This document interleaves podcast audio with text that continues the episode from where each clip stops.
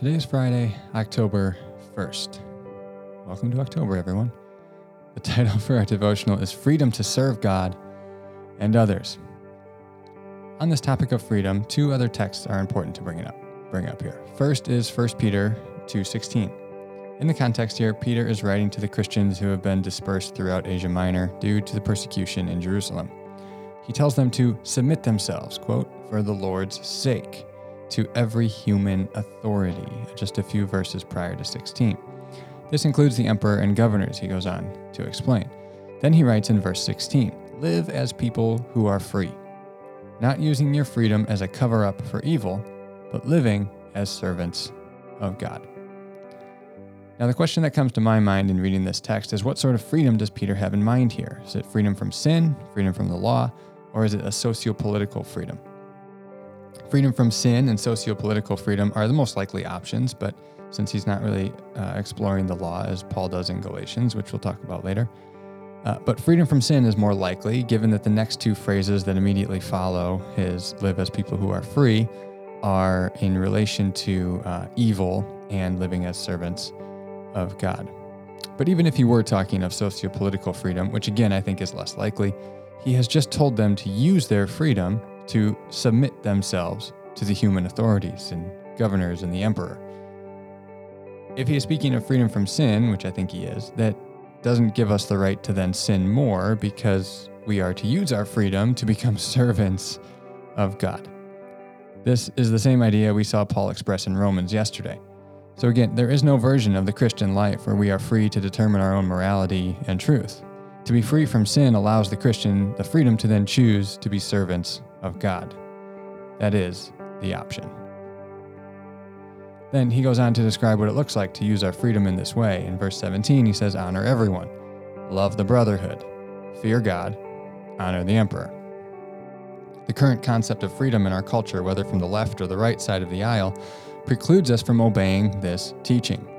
On the right side of the aisle, through COVID, we saw that uh, a hyper individual approach to freedom the freedom to do whatever I want or whatever I think is best for me without regard for the community precludes us from the ability to honor those who have pre existing conditions and to love those in the brotherhood, that is, the church, who may be threatened by our approach to health. Similarly, an inflated cultural view of freedom causes many Christians to disobey human authorities or governors in their mandates, which again we saw last year.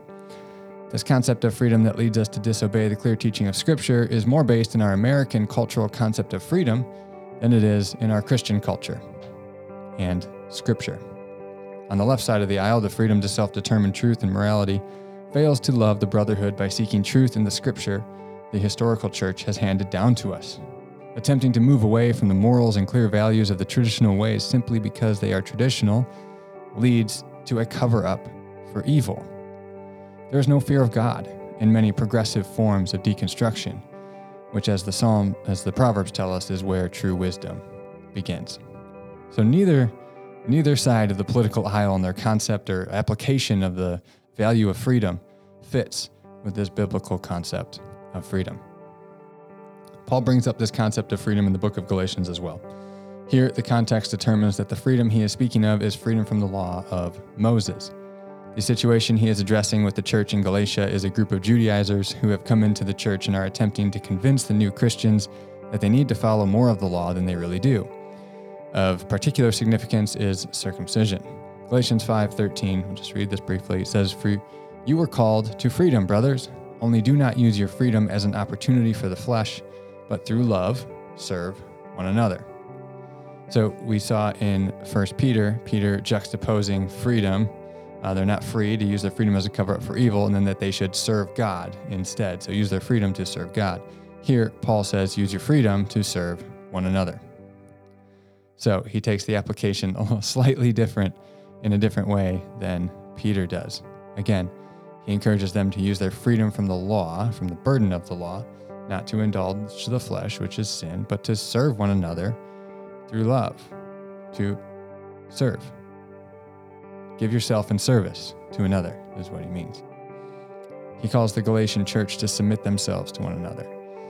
He expresses the same idea in Ephesians 5:21. He simply says, "Submit to one another out of reverence for Christ. Therefore, from these two texts, we see the clear use of Christian freedom, whether it is sociopolitical freedom, freedom from sin, or freedom from the law, is to be enacted in our choice to submit ourselves to God and to one another. This should come as no surprise to us after our summer campaign of exploring the two greatest commandments to love the Lord your God with all your heart, soul, mind, and strength, and to love your neighbor as yourself. Here we see this idea echoed yet again. We love God and our neighbors by submitting ourselves to them out of love for them. This is the proper use of Christian freedom. So, returning to our main idea from Monday, let's let's stop thinking of our freedom as what we are free from and start thinking about it as what we are free to. There is no state in which we are free to do whatever we want and to think whatever we want. It is in the giving of ourselves in love to God and others that we, again, as Keller says, come to the proper constraints. These constraints that fit our nature and end up actually liberating us. Reflection time today, just in summary from this week, uh, the big idea is to use your freedom to submit yourself to God and to one another. Reflect on what this means. Uh, submitting to God, it means primarily committing to thinking according to the truth He reveals in Scripture. That means that you are not free to determine your own truth or to live your truth, as we commonly hear today.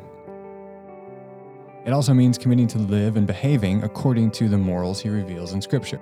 You are not free to determine whatever is right for you is right for you.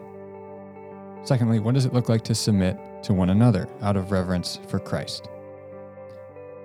Don't allow our hyper individualized, overvalued concept of freedom in our culture keep you from obeying Scripture's clear imperative to submit to one another.